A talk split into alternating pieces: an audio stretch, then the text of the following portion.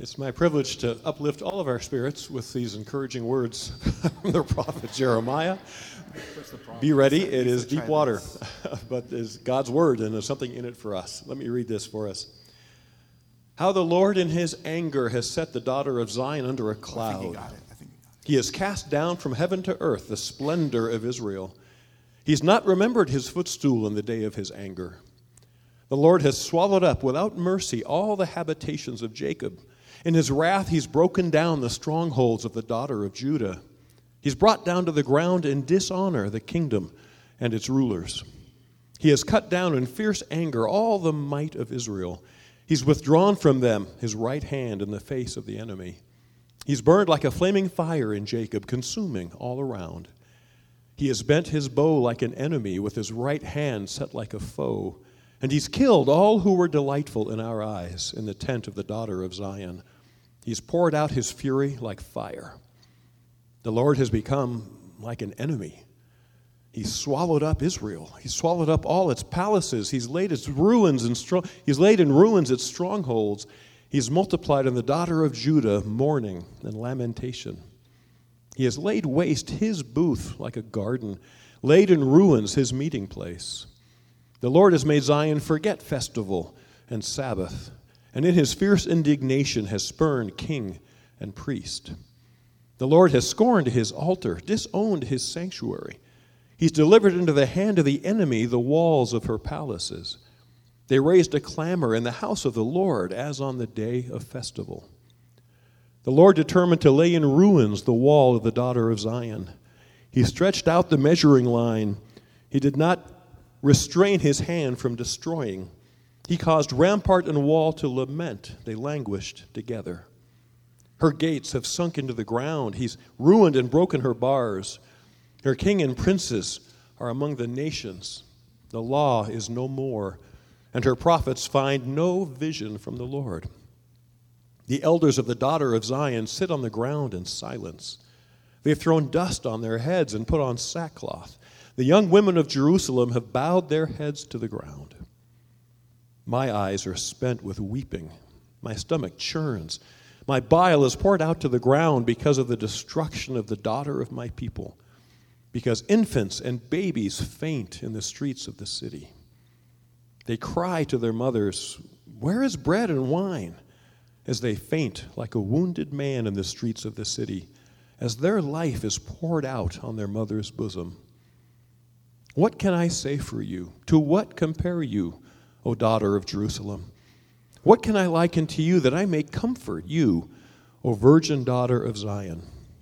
For your ruin is vast as the sea. Who can heal you? Lord, thank you for the honesty of this passage. Thank you for the, the truth in it, though it's painful to read and painful to hear. And and yet you have things in it for us today. We pray that you'd bless your servant Anthony, that you'd open our ears, make us fertile ground for the work of your Spirit through your word. We pray in Christ's name. Amen. Amen. Thanks, Mike. So, if you're uh, new to Union, uh, welcome. Um, it's not these kinds of texts aren't the ones we're always going through, but uh, if this is your first time, you're uh, you're welcome. We're, you're in for a bit of a, a doozy of a, of, a, of, a, of a text. This text is, is interesting because we're, the perspective we get is the, a, a, city that has been laid siege by Babylon. And, and Babylon has, they, they have surrounded the city and they've not let aid or uh, resources into the city to where the people of God are suffering in, in, in, in devastating ways. In fact, I had mercy on, on Mike because I, I made sure that he didn't have to read certain passages that are really difficult to stomach when you approach them. But chapter 2, uh, in reality, is, is a, a really broken and really bad broken record. One where, where grief is gruesomely on repeat. It's just over and over and over and over again. It's a really sad song, hence the name Lamentations. It's a place where we come to cry, it's a place we come to grieve, it's a place where we come to understand the pain that is so common to man. Old Testament scholar Leslie Allen is perhaps a little more helpful in helping us understand our approach into chapter 2. He explains the three goals of the initial poem articulating grief, helping the community take responsibility for their shortcomings by means of spiritual interpretation, and helping members turn in prayer back to God as the only one who could take them beyond their catastrophe, are repeated in the second poem, but at a more emotive and strident level in order to drive these messages home and encourage the community to turn to God in their own prayer. In other words, their healing is going to take place around the repeated remembrance of how and why they have arrived at such a place of, of suffering. This is what some might call some really ancient therapy. In AA, what they're doing is they're doing something similar to what you see in AA. They are making uh, a searching and fearless moral inventory of themselves. So, like I said, a real ancient therapy. One of the big lessons that we'll learn in Lamentations is how to navigate the suffering for which we are responsible for and find ourselves in. Hence, the grief articulated at a more emotive and strident level. That's how we process the pain that we have inflicted upon ourselves, or the proverbial shooting of oneself in the foot, or the, the shipwreck that the Christian can sometimes encounter.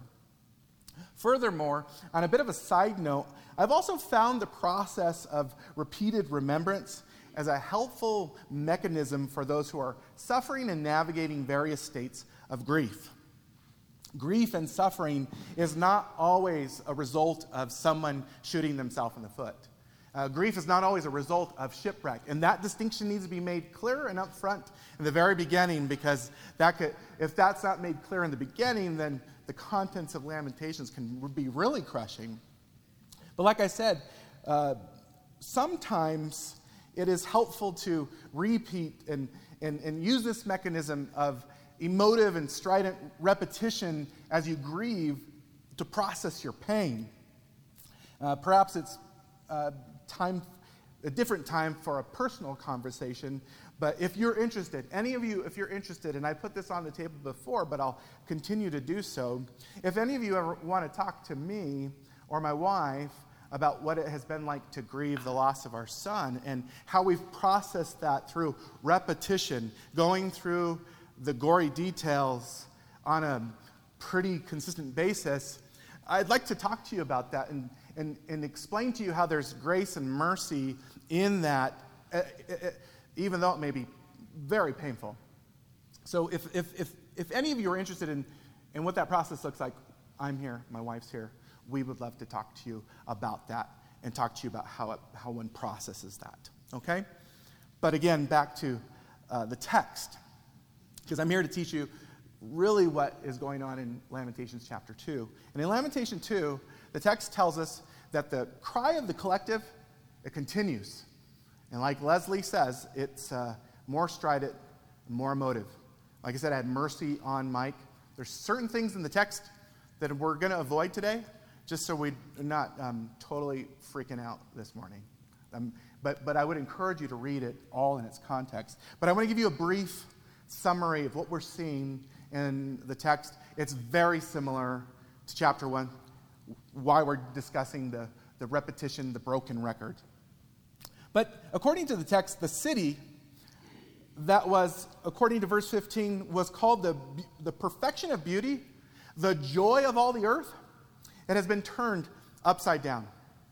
Uh, the people of God, they've been conquered to such a degree, such an extent, that they're reduced, as verse 10 tells us, to sitting in silence and sackcloth, heads bowed to the ground. In a really gnarly picture, we see babies and infants who once frolicked in the streets, now laying there lifeless. And like I said, I don't have the stomach to say certain things that the text repeats in the book. But what we know is that the people of God are completely defeated. They're defeated on a level that Israel has never experienced in their entire history. So up until this point, they've, they've had tension, they've had wars, there's been you know, escalations with, with people, but they've never been defeated on this kind of level. Verse 13, where we ended, where Mike ended his reading, says, What can I say to you? To, com- to what uh, can I compare you, O daughter of Jerusalem? What can I liken to you that I may comfort you, O virgin daughter of Zion? For your ruin is vast as the sea. Who can heal you? They're facing um, a crisis like no other. They're going through grief and a, and, and a pain. As we mentioned last week, their, their, their word for how is literally a shriek and a cry for God, asking, Where are you in the midst of all of this? Now, ruminating on this for the past week has left me exhausted. If you know a little thing, know something about me, when I prepare a sermon, it always leaves me exhausted for one reason or another. But for this week, the reason it's left me exhausted is that the pain that people go through is wearying. And I think that's kind of the first um, gift or piece of wisdom that Lamentations imparts upon us is that we're really paying attention to people's pain. We should be processing it personally a little bit as well. In fact, when we, look, when we turn to chapter 3, you, th- you see Jeremiah doing this very thing. Even though this, uh, even though the, the, the fallout from all this covenant breaking and the people of God is, uh, is not response, you know, uh, is not falling upon Jeremiah. Jeremiah. Jeremiah. Jeremiah is not responsible for it. Even though he's not responsible, he still takes personal uh, account of it. He still includes himself within the people of God, even though he has not sinned or broken covenant. And I think real lament uh, is, is personal. We'll talk about that more next week. But we know the people of God are devastated. They're on the receiving end of a, of a terrible blow. My question to you is how do you feel about the one who delivered the blow? I don't know. Did you catch that in the reading uh, of the text? Do you realize who has delivered this devastating blow on the people of God? Well, in some of your Bibles, the ominous heading over chapter 2 reads, The Lord has destroyed without pity. This is taken from uh, verse 21, where it reads, In the dust of the streets lie the young and the old. My young women and my young men have fallen by the sword. You have killed them in the day of your anger, slaughtering without pity. I don't know how, that, I don't know how that makes you feel, but that's the fact of what's on pages. God, what we read is, is furious with his people. In, in fact, before we have gone 10 verses into the chapter, there are, are over 40 descriptions of God's judgment and anger towards his people. And I know the historical context is that sure the Babylonians were the people who had brought, who had brought havoc into Jerusalem, but God, and we must not make a mistake here, God here in the text is the one who is taking credit for the suffering of his people. He's the one who has delivered the, the blow. As I already mentioned last week, sin does, in fact, have a shelf life. And, and sin does go sour when you least expect it. And, and Lamentations tells us this very thing. It's a, it's, a, it's a bitter thing. And it's important. It's important because I think, I don't know how, I don't know how all of you feel as we approach that kind of pain and we examine that sort of suffering. I don't know, how do you feel about God being on the end of this? How does it, what does that do to your mind and your heart? I, would, I, I, what I would like to, if I could, but we can't do that, I'd like to sit down and talk to, like, get a big circle going and just hear what's going on in your heads right now. But I don't get to do that, so I guess I'll move on. But one of the things you may be wondering is why and how, and I thought God is love, et cetera, et cetera. Well, to remember, it's important to remember that God had talked to his people about a punishment that was a possible reality if they had rebelled against him. In fact, it, this truth is touched on a little bit in verse 17 of the chapter. He says, The Lord has done what he, propo- uh, what he purposed. He has carried out his word, which he commanded long ago.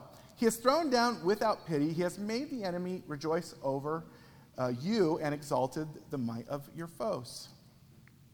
A little more historical context, you turn to Deuteronomy chapter 28. This is, this is the place where we get the original warning from God for his people to, to remain faithful to their covenant.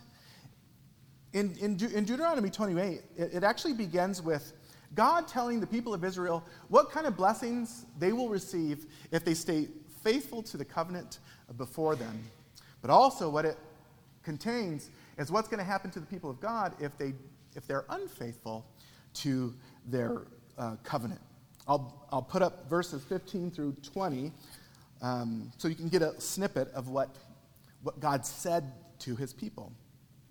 Says, But if you will not obey the voice of the Lord your God, or be careful to do all his commandments and his statutes that I commanded you today, then all these curses shall come upon you and overtake you. Cursed shall be shall you be in the city, and cursed shall you be in the field. Cursed shall be your basket and your kneading bowl. Cursed shall be the fruit of your womb and the fruit of your ground, the increase of your herds and the young of your flock. Cursed shall be you when you come in, and cursed shall be you when you go out. The Lord will send on you curses, confusion, and frustration, and all that you undertake to do, until you are destroyed and perish quickly on account of the evil of your deeds, because you have forsaken me. I know you're saying, why did I come to church today? Right? In case you're wondering, that, that warning from God to the, to, the, to the people of God and is, it goes on for another 47 chapters. God is detailed about what will happen if they break covenant with God, if, they, if they're not walking in obedience and harmony with God. And what this tells us, what Lamentations tells us, what, this, what the people of God tell us within the Old Testament, is that shipwreck is really a possibility for the people of God. The weird mystery of Scripture is that God is sovereign over everything, and then man has a responsibility. Humanity, humanity has a responsibility. And, and, and what the story tells us over and over again is that we, as individual believers, we have a choice whether we're going to be faithful and walk in covenant, and that it is possible to shoot oneself in the foot. It's possible to shipwreck our lives. Lamentations chapter 2 is such a terrible, tragic picture of what that looks like. And again, as I mentioned, it's the people of, uh, of God articulating their, their grief. But Lamentation chapter 2 really is a sad survey and a look at the ramifications of Israel's disobedience and what it looks like for God to be angry. I know that might make us uncomfortable. I mean, I know some people may not even like that idea, but God does, in fact, get angry. Or does he? Do we understand what it means for God to be angry? And as uh, Soong-Chan Rah, a commentator that we quoted last week, suggests, what would happen to our faith if we believed that God reigns sovereign over both our celebration and our suffering? So, number one, some people want to refuse the idea of an angry God. It's unsettling. And in fact, when you read some of the words of lamentation and you hear that God is, is punishing his people, it's unsettling. So, what does it mean? Does God get angry, and what, is it, what does it look like when he's angry? Well, I'm going to quote Walter Kaiser, our Old Testament scholar um, and former president of Gordon Conwell uh, Theological Seminary.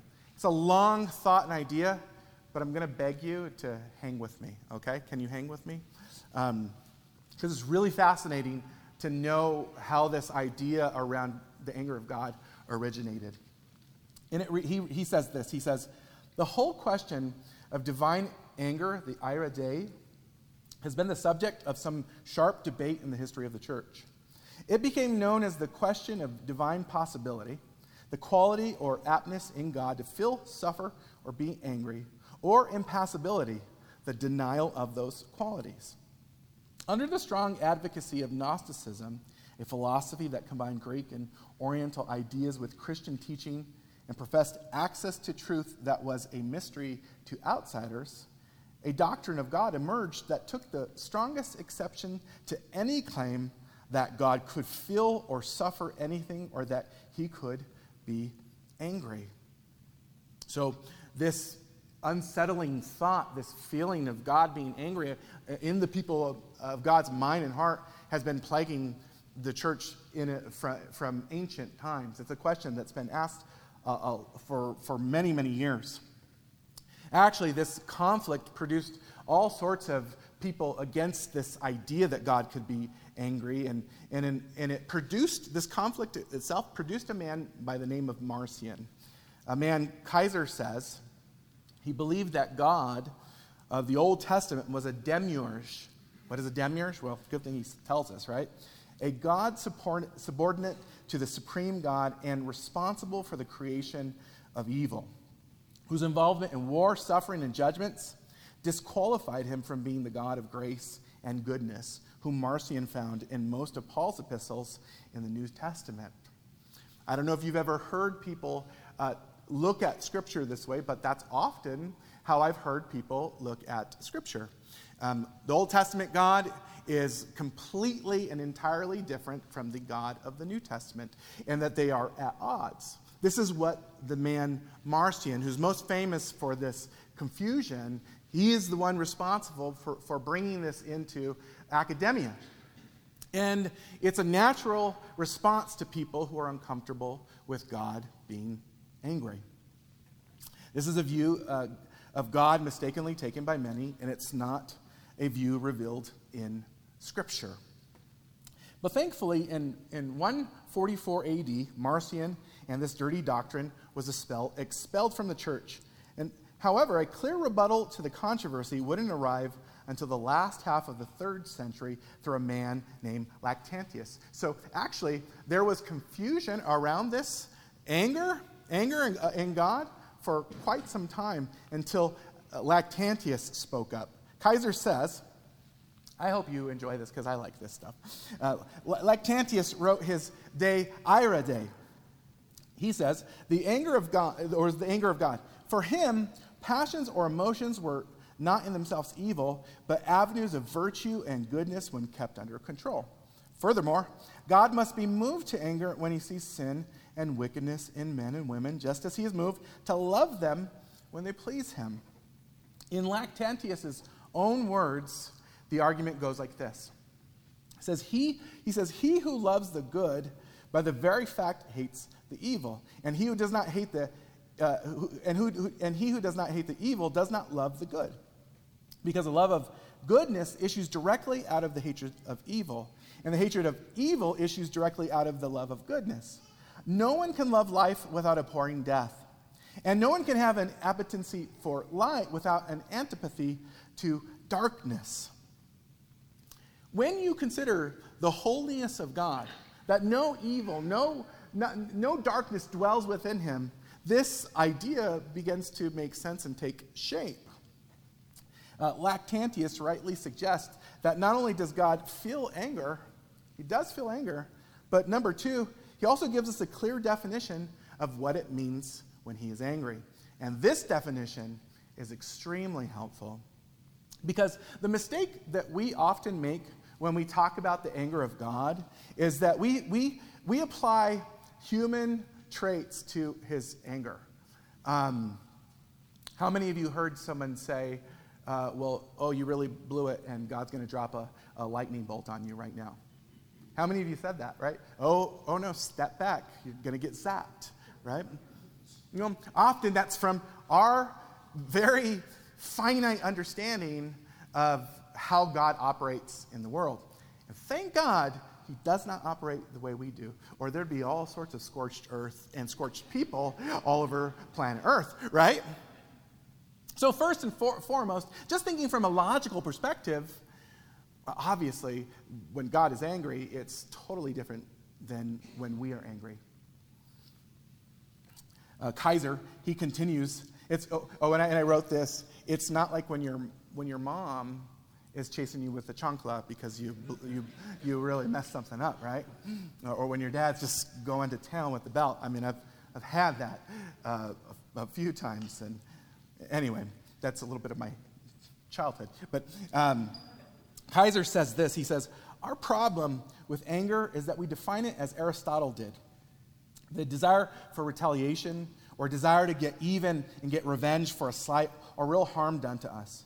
With anger goes the idea of a brief madness and an uneasiness or discomposure of the mind upon the receipt of an injury, with a present purpose for revenge.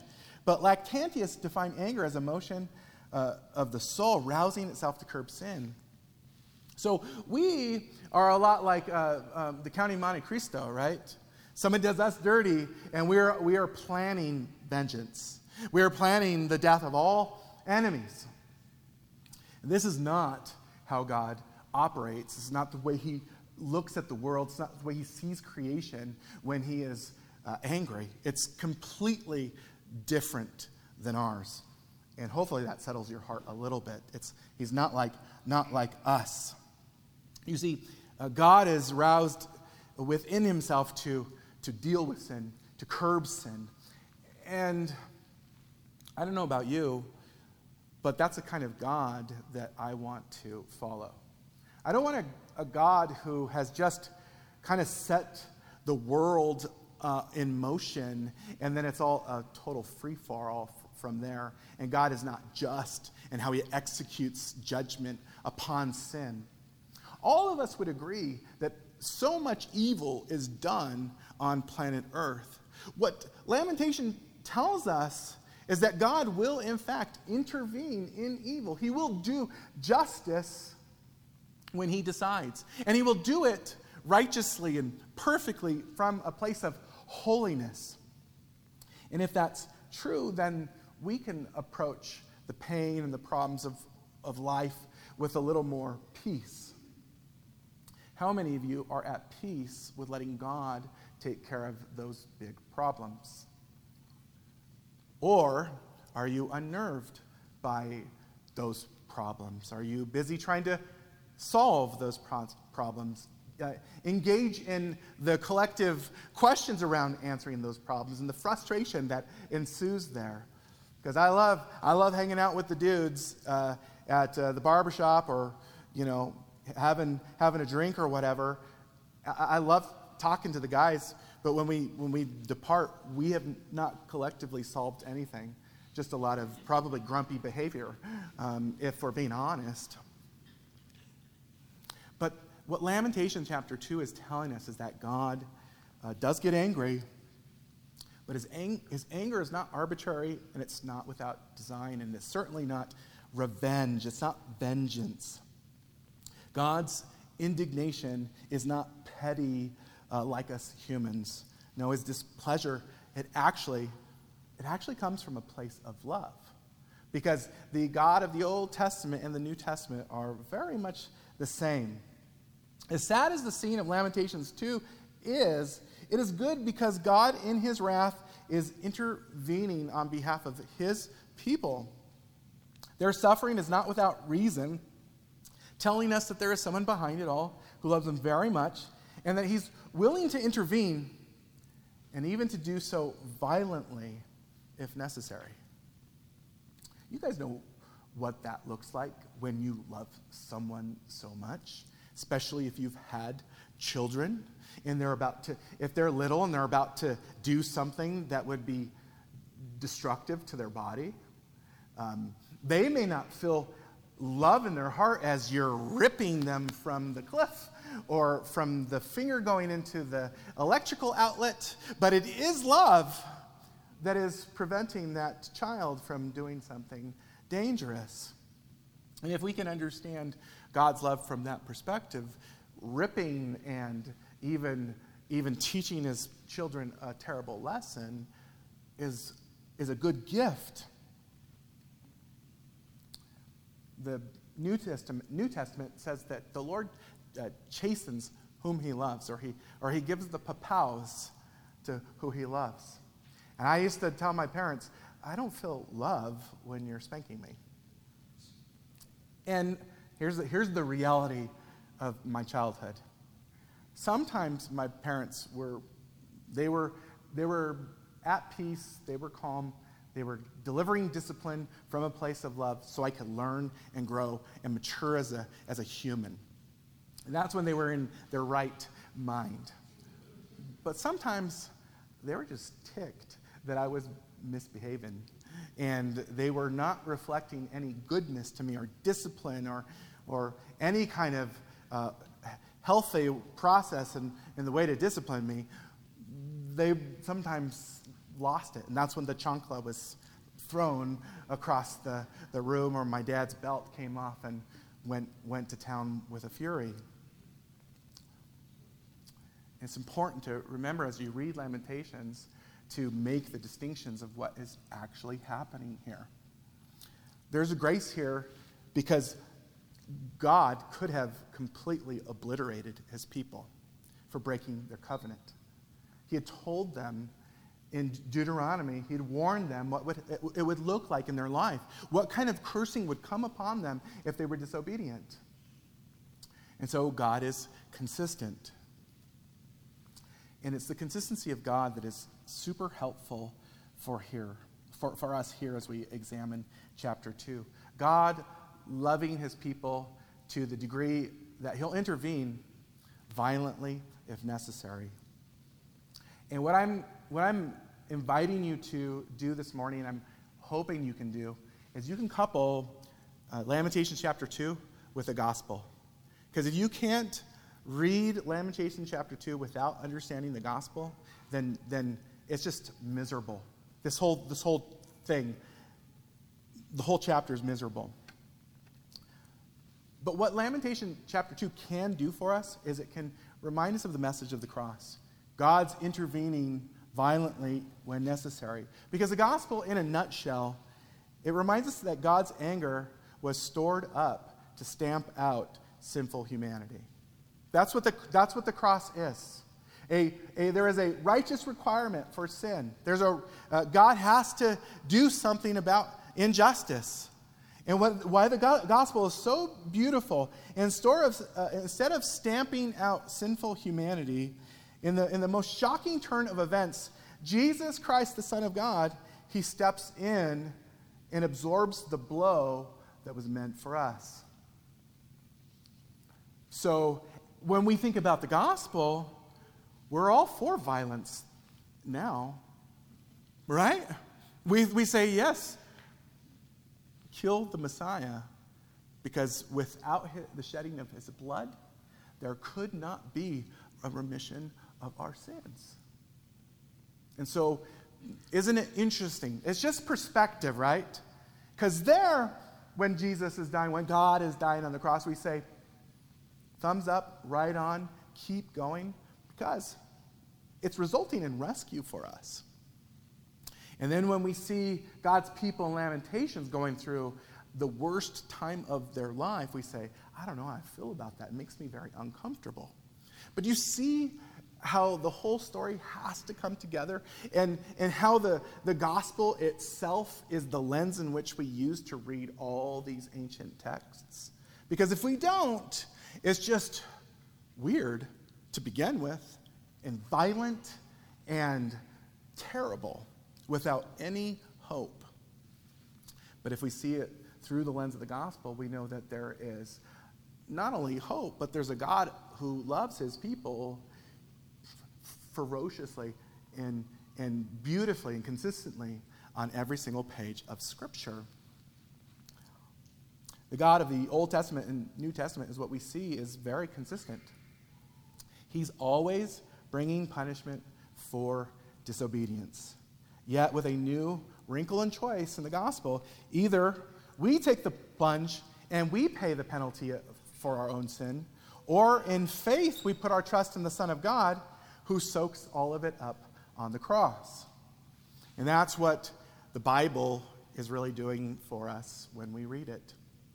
It's asking us, who, who is going to execute justice? What is that going to look like for our life? Is Jesus going to cover us with his sacrifice on the cross? Or are we going to go out into the fray and stand on our own works and see what happens? I don't know. That's a much more terrifying thought than anything else, if you're asking me and you're reading Scripture. And therefore, the right kind of lament is good because it personalizes suffering and it says to us that there's someone who is always going to intervene. And like I said, even violently if necessary. Like an ancient AA meeting, Israel must remember and repeat the details of the rebellion and surrender to the God who intervene, intervenes on their behalf. Their God who is going to take them through rather than around their grief. And this is one thing Lamentations really teaches us, and this is what, what going through grief in general teaches us. If we're going to uh, go from heartbreak to hope, you can't go around grief. You have to go through it. You have to enter into the fray. And I know as, I know as, as Americans, we don't like that. We, we, we want to say there's got to be something I can buy, there's got to be some sort of life hack that I can implement to avoid pain and suffering in the world, but that just doesn't exist. So, going with God through the grief is what we are learning in Lamentations. It might be painful, but it, is, has, it has a purpose. So, what can we take from the text this morning? Well, well, number one, I think what we've covered pretty thoroughly. Who's going to be on the receiving end of the wrath of God? Um, is it us or Jesus? Those are, those are the options that Scripture gives us. Who's going to be on the end of the wrath, of the receiving end of the wrath of God? Is Jesus going to take that for us and cover us and absorb the penalty of, of, of sin for us? Or are we going to stand on our own and go out into the void and the fray and try and let our, our works speak for themselves? Number two, what we also are reminded here is if we're like the children of Israel, if we're one of God's disobedient children and we're practicing disobedience, all I would say for all of us here is we you got to stop. Because sin does have a shelf life. It does sour when you least expect it. And, and here's, here's what I've learned at, at year 45 shipwreck stinks. Shipwreck is terrible. It is so sad watching God's children in the, in the aftermath of their mess. Uh, I've, I, have i have hated the times I've had to sit in my mess and take a, an honest assessment of all that. It's tough. And so, the, the prophetic warning of lamentation is if you're on a trajectory of, of, of breaking covenant, stop because sin stinks. Shipwreck is awful. And number three, may I remember, rem, remind you from earlier if you're suffering and you've been obedient to God, um, let me just tell you this I'm sorry. I'm so sorry. If you're suffering and been obedient, remember that God is sovereign, sovereign over your suffering. He's still good. He's with you and for you. And here's another gospel perspective to take into that, that, into that moment. Remember that Jesus knows. Jesus knows exactly what we're talking about here. And remember that his obedience to the Father placed him on a path to the cross. So, the, yes, I know it's the, the Christian life is full of paradox, and it's really challenging to understand what's going on in this world. But here's what we know, at least thus far in the book of Lamentations, is that God is a God who is good. He's with us and for us, and He intervenes on every single level of life. And may we let Him, may we invite Him, and may we rest in that. And so, if you're if you're in this place kind of spinning because you're trying to hold on to something to which you have no control over. I'm, the Lord is saying, you know, come to me and, and let me give you rest. Let's pray. God, I thank you for the words of Lamentations. And no matter how hard they may be, how difficult they, they may be to process, uh, I'm, I'm thankful that they're, they're, on, they're within and on the pages of Scripture. So that we'd understand who you are from a 360 degree perspective. Lord, we don't, we don't want just pieces of you and parts that are, are palpable. Um, we want all of you. And so, God, I, I prayed not only that we would have all of you in the difficult, challenging pieces of Scripture, but that we would see all of you and how you intervene into the lives of humanity, into our suffering and pain and devastation. I pray we'd see how you are so involved in that and in those aspects as well. And so, God, as you um, continue to minister to our hearts, we pray that we would just continue to see you and really also help us to hang in there so we can get to chapter 3. Because as we enter into chapter 3, we know that hope is there on the horizon. Hope is always on the horizon. And so, Lord, um, maybe we have to squint. Maybe it's dark and we have to go with a real small glimmer of light. But, Lord, lead us to trust you uh, further. Um, God, we, we love you and we, we pray all these things in Jesus' name. Amen.